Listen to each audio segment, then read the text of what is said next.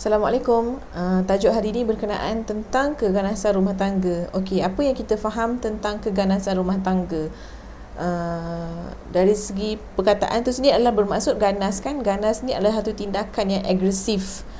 Uh, apabila kita bercakap tentang keganasan rumah tangga, ia bermaksud ataupun dia memberi erti bahawa seseorang individu suami atau isteri mem, uh, melakukan satu perlakuan untuk mengawal ataupun menunjukkan kekerasan ke atas pasangannya. Okey, keganasan rumah tangga ni kebiasaannya dilakukan oleh para suami ataupun lelaki. Namun sejak akhir-akhir ini uh, banyak juga kes yang dilaporkan menunjukkan uh, lelaki juga menjadi mangsa keganasan rumah tangga oleh isterinya.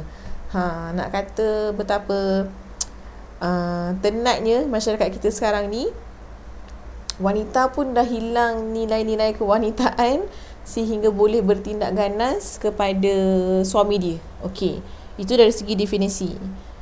Uh, keganasan rumah tangga pula merangkumi uh, penderaan fizikal, penderaan emosi, penderaan fizikal, penderaan mental, tadi sebab apa tadi? Uh, fiz, uh, eh, physical, emosi, sexual, mental. Okey, itu eh. Ada empat. Uh, jadi maksudnya uh, keganasan ni tidak semestinya dalam bentuk fizikal. Boleh jadi juga keganasan ini dalam bentuk uh, mental. Ha.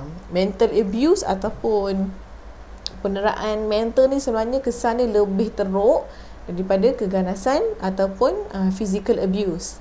Uh, sama juga dengan sexual abuse. Ada juga uh, sexual abuse dalam rumah tangga yang mana kadang-kadang uh, kita tidak tahu pun sebenarnya kita ini telah diganasi, kita ni telah didera. Ha, jadi nak tahu kita ni terli, uh, termasuk di dalam golongan orang-orang yang diganasi ataupun didera oleh pasangan ni kena ada ilmu lah. Uh, jadi kalau nak kali lagi ilmu kena follow Sarah Zainal Putih.